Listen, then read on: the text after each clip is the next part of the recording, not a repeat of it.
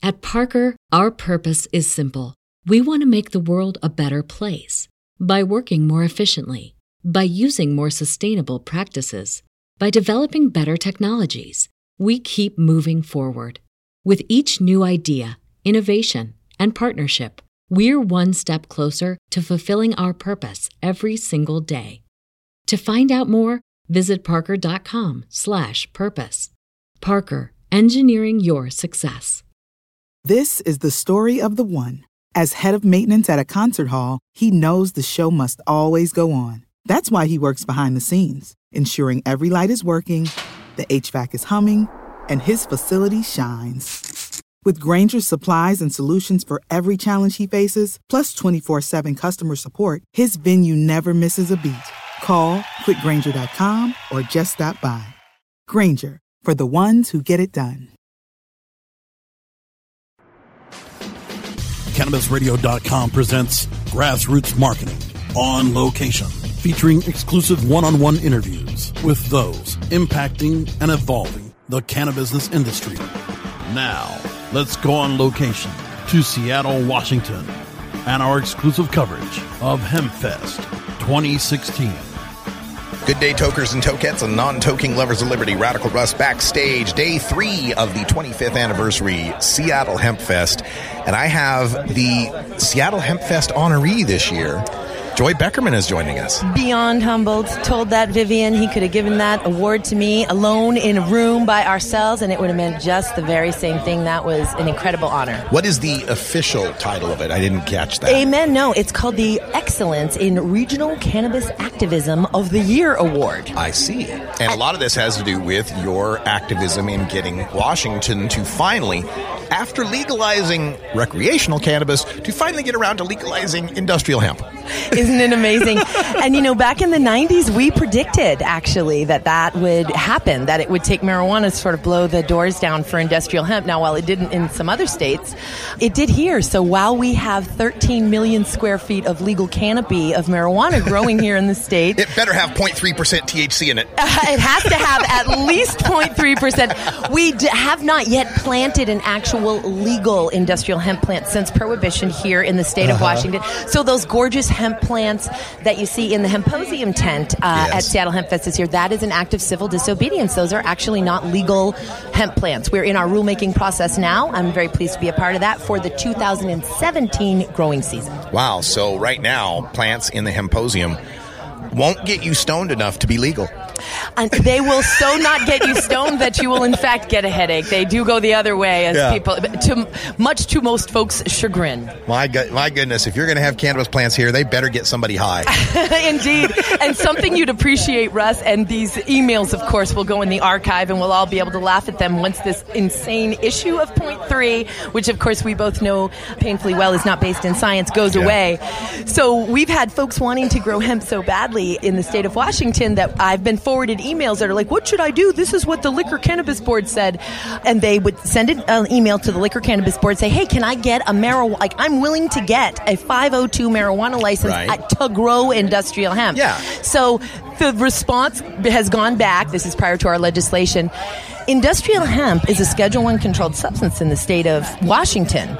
Anything below 0.3% THC in cannabis is a Schedule One controlled substance in the state of Washington, and it is neither legal nor regulated by the Liquor and Cannabis Board, and the Washington State Department of Agriculture is not issuing licenses because it hasn't been legalized. So why not take advantage of that? Because I've heard hemp growers complain about the 0.3 limit, saying it doesn't allow the hemp plant to have as much protection from UV and stuff like that.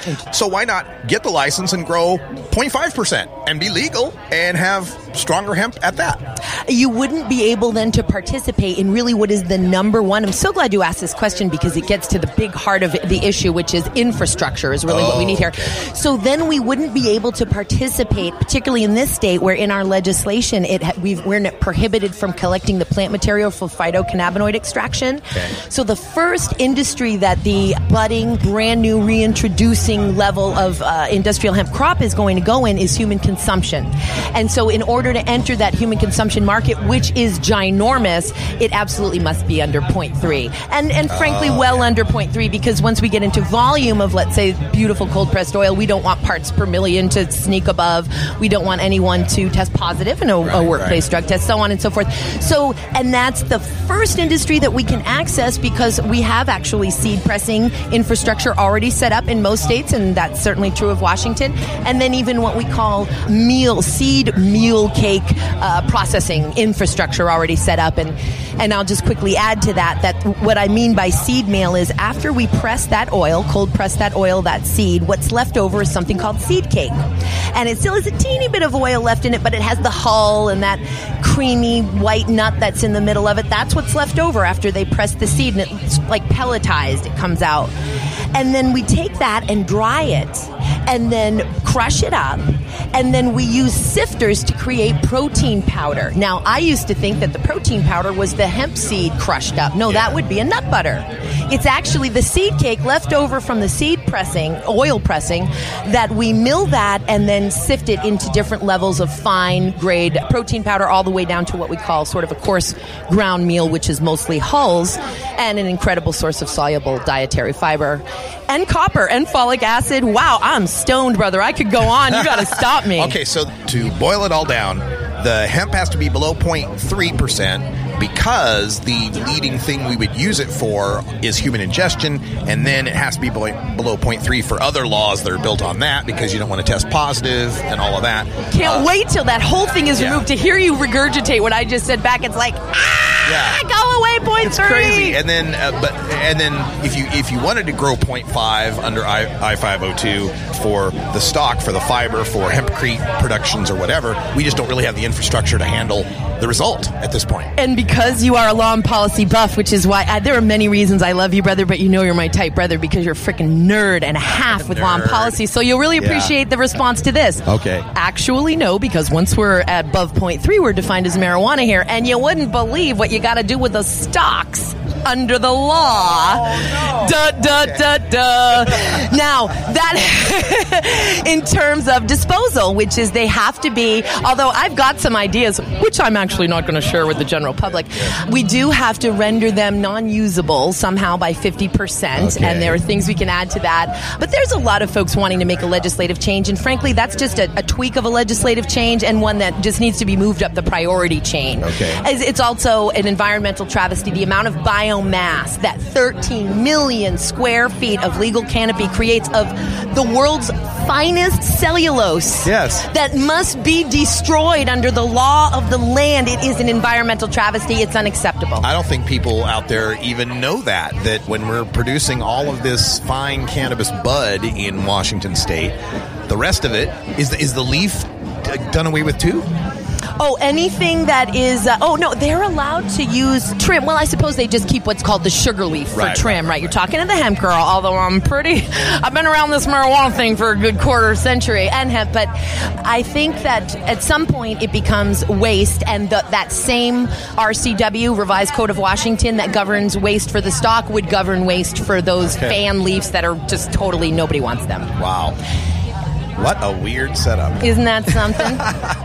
Well, we're continuing to move forward. You have uh, done a great job in your activism in getting this law passed. When will we see a hemp harvest in Washington State? Oh, great question. And I also, very quickly before I answer that question, wanted to say, and who got the Excellence for National Cannabis Activism of the Year award? Our own Rick Steves. Oh yes, Rick Steves was uh, last uh, or Friday night. They all start to blend together now. Mm, And he spoke yesterday on main stage. I got to follow him. Oh, good, good. And and you know, I always uh, tell people that flip through PBS, look for look on your guide for Rick Steves Europe because you're thinking, oh, it's Grandma's show. I don't really care.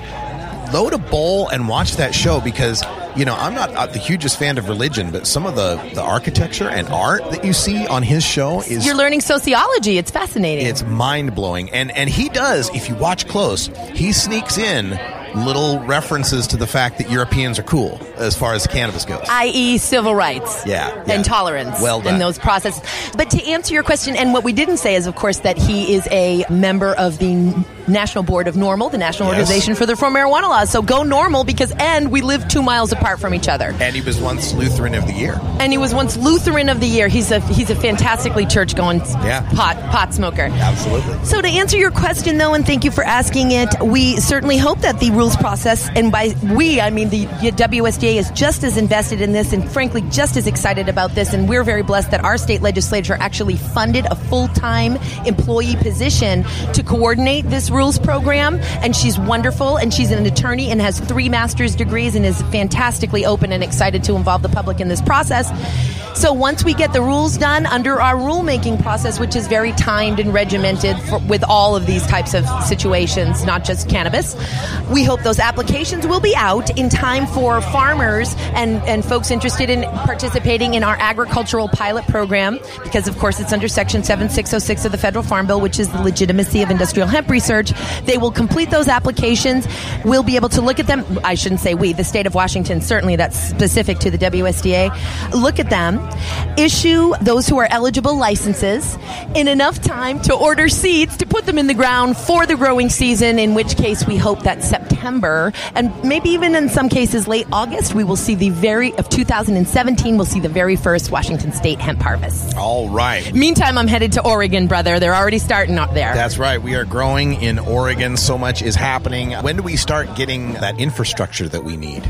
Well, because you folks in Oregon, unlike in Washington, are not prohibited, thus allowed, to extract the plant material, i.e., the leaves and the buds of the industrial hemp plant for phytocannabinoid extraction.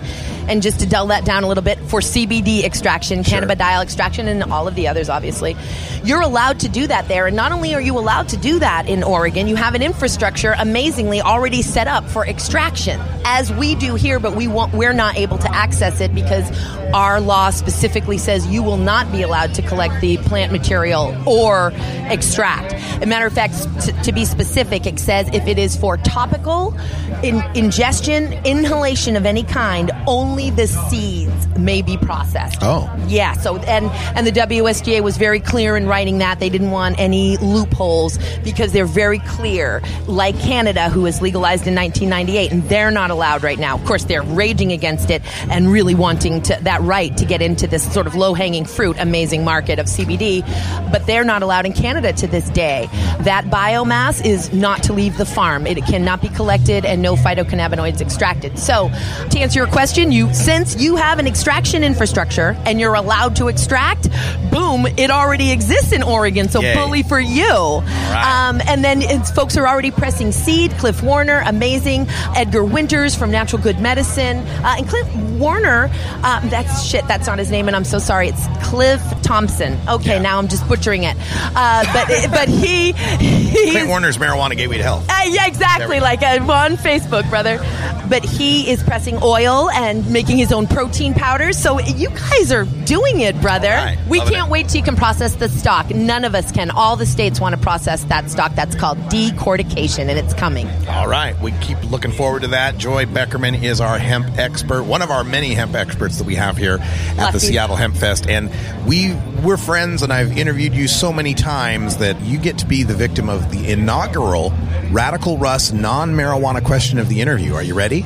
Oh my God, I'm bracing myself because Okay. not many people can throw me a trick when you fucking can. they're easy. No, they're, these are easy. They're not meant to be hardball questions or anything like that. Okay. They're just meant to show that the cannabis community is a broad and diverse community.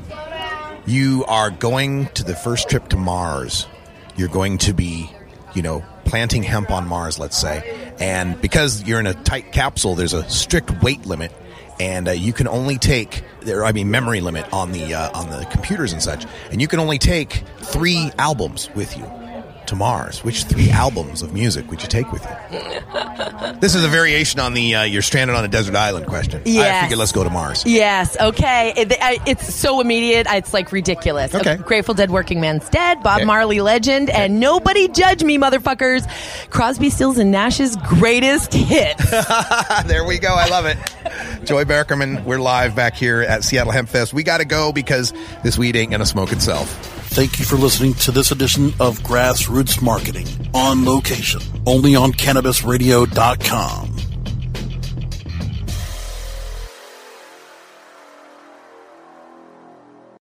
The opinions expressed on this CannabisRadio.com program are those of the guests and hosts and do not necessarily reflect those of the staff and management of CannabisRadio.com. Any rebroadcast or redistribution without proper consent of CannabisRadio.com is prohibited. Say goodbye to your credit card rewards. Greedy corporate mega stores, led by Walmart and Target, are pushing for a law in Congress to take away your hard earned cash back and travel points to line their pockets. The Durbin Marshall credit card bill would enact harmful credit card routing mandates that would end credit card rewards as we know it. If you love your credit card rewards, tell your lawmakers hands off my rewards. Tell them to oppose the Durbin Marshall credit card bill. When you need mealtime inspiration, it's worth shopping Kroger, where you'll find over 30,000 mouth-watering choices that excite your inner foodie. And no matter what tasty choice you make, you'll enjoy our everyday low prices, plus extra ways to save, like digital coupons worth over $600 each week. You can also save up to $1 off per gallon at the pump with fuel points. More savings and more inspiring flavors make shopping Kroger worth it every time. Kroger, fresh for everyone. Fuel restrictions apply.